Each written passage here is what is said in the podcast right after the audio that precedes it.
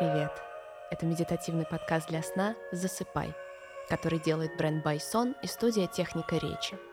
Существует огромное количество теорий и исследований о том, из чего состоят наши сны. Из пережитых впечатлений за день, из кадров фильмов, которые мы смотрели прежде, чем лечь в кровать, из звуков и ощущений, которые мозг обрабатывает в процессе засыпания или самого сна. Как все на самом деле, не ясно. Но одно мы знаем точно. Качество сна в первую очередь зависит от удобства спального места, комфортного матраса, повторяющего изгибы тела, удобных подушек, поддерживающих шею и голову, мягкого одеяла, создающего правильный микроклимат и других спальных принадлежностей, которые и производит Байсон – кстати, приобрести их можно по ссылке в описании эпизода. Для слушателей подкаста Байсон дарит скидку 10% на всю продукцию по промокоду «Засыпай». А подкаст – наша небольшая попытка наполнить ваш сон новыми образами.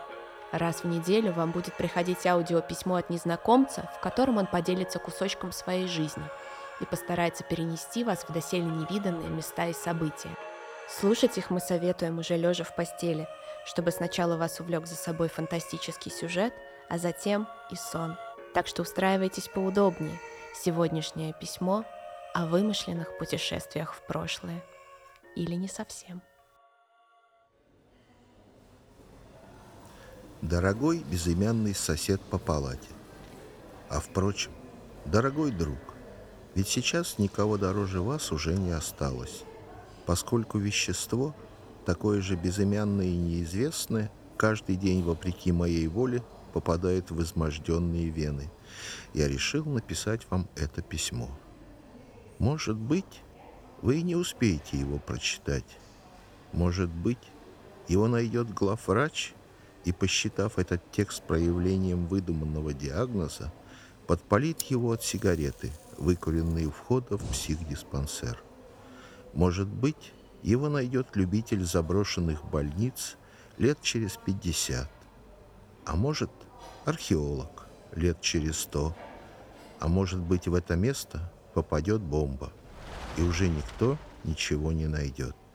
Я никогда не рассказывал эту историю вслух, ибо таково наше положение. Куда ни посмотри, камера или жучок, которые мы якобы не способны видеть. Если кто-то в белом халате услышит то, что я собираюсь рассказать, ко мне будут применены самые жесткие меры. Ведь этого никогда не могло быть на самом деле. А значит, это бред. Всего лишь клинический бред, достойный новой инъекции или удара током. Но не рассказать эту историю равно для меня предательству по отношению к главному чувству, которое помогало мне не стареть любопытству.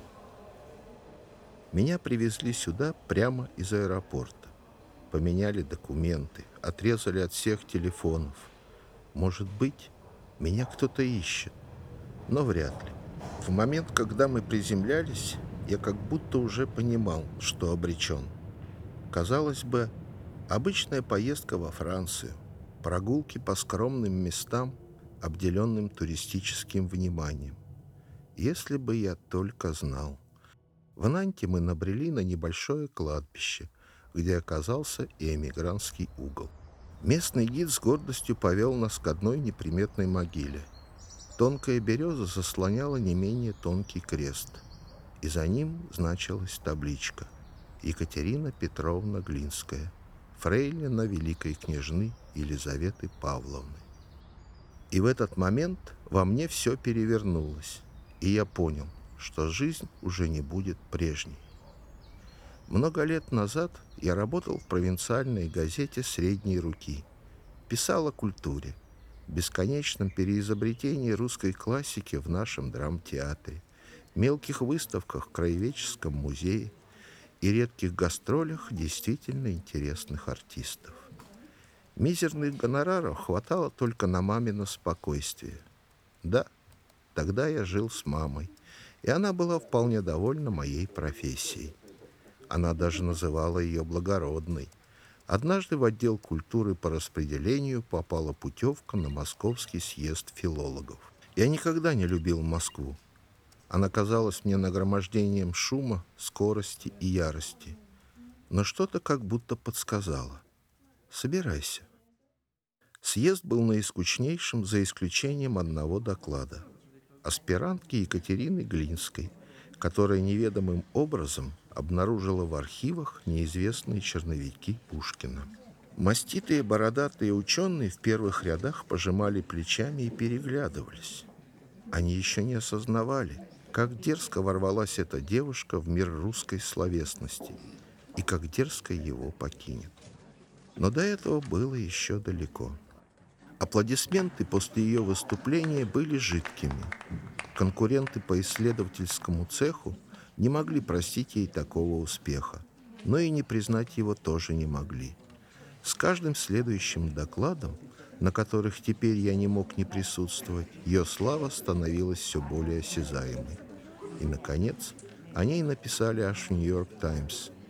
Она, как и положено ученому, рассказывала в деталях об истории каждого найденного артефакта, будь то неопубликованный роман Чехова или злобная переписка Тургенева с Достоевским. Но меня не покидало ощущение, что в этом зарыто что-то неестественное, дьявольское. И в то же время пройти мимо этих выступлений было решительно невозможно, и на них я теперь ездил каждый раз.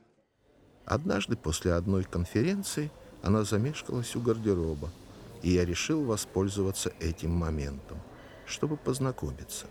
Она приняла меня за шпиона, подосланного от возмущенной науки.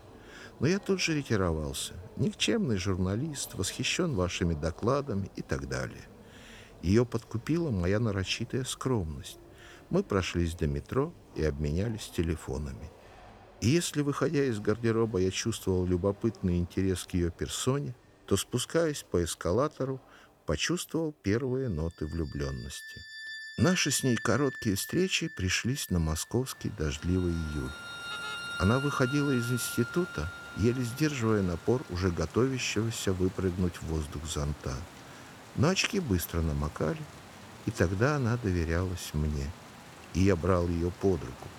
Когда дождь заканчивался, мы поворачивали на бульвар и часами болтали о литературе и ее несправедливых жертвах. Но однажды Катя свернула не туда, повела меня за каулками, через дома с шершавыми стенами, через балконы с бельем, которое сушилось вот уже несколько поколений. Мы вышли к странному памятнику, и сначала я даже не понял, кому он посвящен. За ним явно не ухаживали, его пьедестал был покрыт темно-зеленым налетом.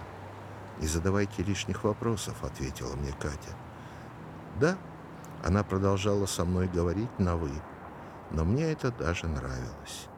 Она достала из внутреннего кармана пальто фотокарточку с Хармсом, который стоял на балконе дома книги. «Знаете, кто это?» Я, подмигнув, рассмеялся.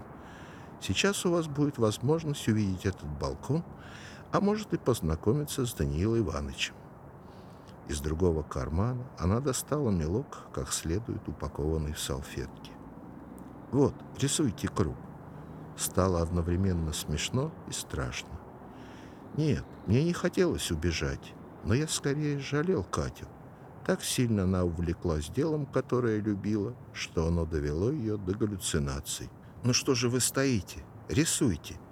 Я вспомнил деревню в детстве – Времена, когда мой сосед по даче рисовал круги на огороде и пытался вызывать сатану.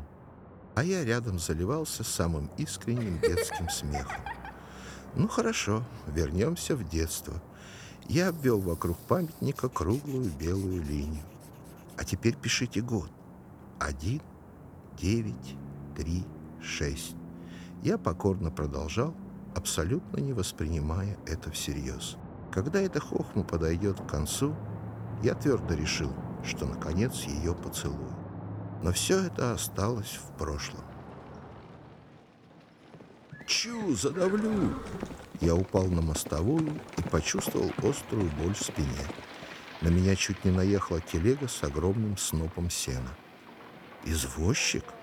Сено?» Из-за телеги показался блестящий купол Казанского собора – Звон трамвайного гудка. Я в Петербурге. Но люди, какие-то странные люди, одеты не по-современному. Я в театре, исторической реконструкции. Нет, кажется, все по-настоящему. На меня смотрит Катя. Не верили мне? Скорее пойдемте, а не то вас еще кто-нибудь собьет. Скорее садитесь на велосипед, поехали к Неве. А когда будете ехать, обратите внимание на балкон Дома книги. Мы повернули на Невск. И тут я увидел, как на балкон вышел человек, одетый будто бы по-английски. Макинтош, кепи. В зубах он держал папиросу. Он окинул нас сверху мрачным взглядом. И только в этот момент я понял. Это Хармс. Самый настоящий Хармс. После первой встречи я твердо решил перебраться в Москву, несмотря на запрет матери. Мы начали встречаться и в самом деле путешествовать по русской литературе. Смотрели из-за деревьев в сугробах по колено на последние мгновения жизни Пушкина. Были немыми свидетелями первой встречи Софьи Андреевны и Льва Николаевича в Ясной Поляне. Наблюдали за тем, как Андреев строит дачу под Петербургом и фотографирует семью. Мне открылась тайна уникальных находок Кати. Этих, в общем-то, первоисточников. Таких путешествий было несчастливое количество. И все же каждый раз это продолжало меня удивлять. А Катя давно приелась. Я начал вести заметки. И так, глава за главой вырос фантастический, казалось бы, роман, который я впоследствии сжег. Подумал, что меня раскроют. Однажды мы сидели на крыше старинного заброшенного особняка, и она сказала мне — что хочет остаться в этом времени. Когда-нибудь закроет портал, станет фрейлиной великой княжны. Я только смеялся, по-прежнему по-детски. А она была уверена в своем плане, уже готовая представляться незаконорожденной дочерью знатной персоны Петербурга. С момента нашего знакомства прошел год. Я купил у бабушки около метро пышный букет ромашек и отправился любимым маршрутом к ее дому. Ступенька за ступенькой приближался порыв вдохновения и вселенского счастья. Стук в дверь. Тишина. Шутит. Не похоже на нее, но... Тишина. Скрипнула дверь напротив. Из-за двери показалось мрачное лицо соседки. Уехала. Куда, когда, неизвестно. И только потом, через много лет во Франции, я понял, что она уехала в XIX век. Если вы думаете, что я не пытался найти ее, нет, конечно, пытался. Но памятник и даже дворы, по которым мы плутали целый год, сгинули. Все они были обнесены забором и снесены во имя очередной великой стройки. И кажется, во время этих работ был обнаружен объект не только государственной, но и вселенской тайны. Я оставлю это письмо в томике Хармса, который каким-то чудом оказался в психиатрическом. Только вдуматься, диспансере. Он ведь тоже умер в госпитале. То ли от голода, то ли от уже настоящего помешательства, а не того, которым он пытался откосить от армии.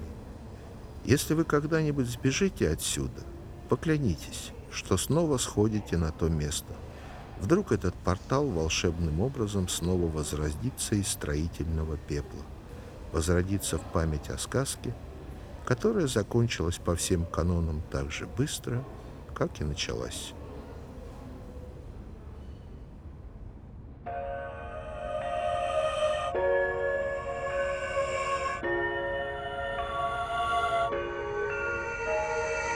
Вами была я, коллекционер писем, автор сегодняшнего Денис Маслаков и звукорежиссер Арсений Фильцев. Совсем скоро, в следующую среду, вас ждет новое письмо. Подписывайтесь на подкаст на любимой аудиоплатформе, чтобы его не пропустить. А теперь спокойной вам ночи. thank you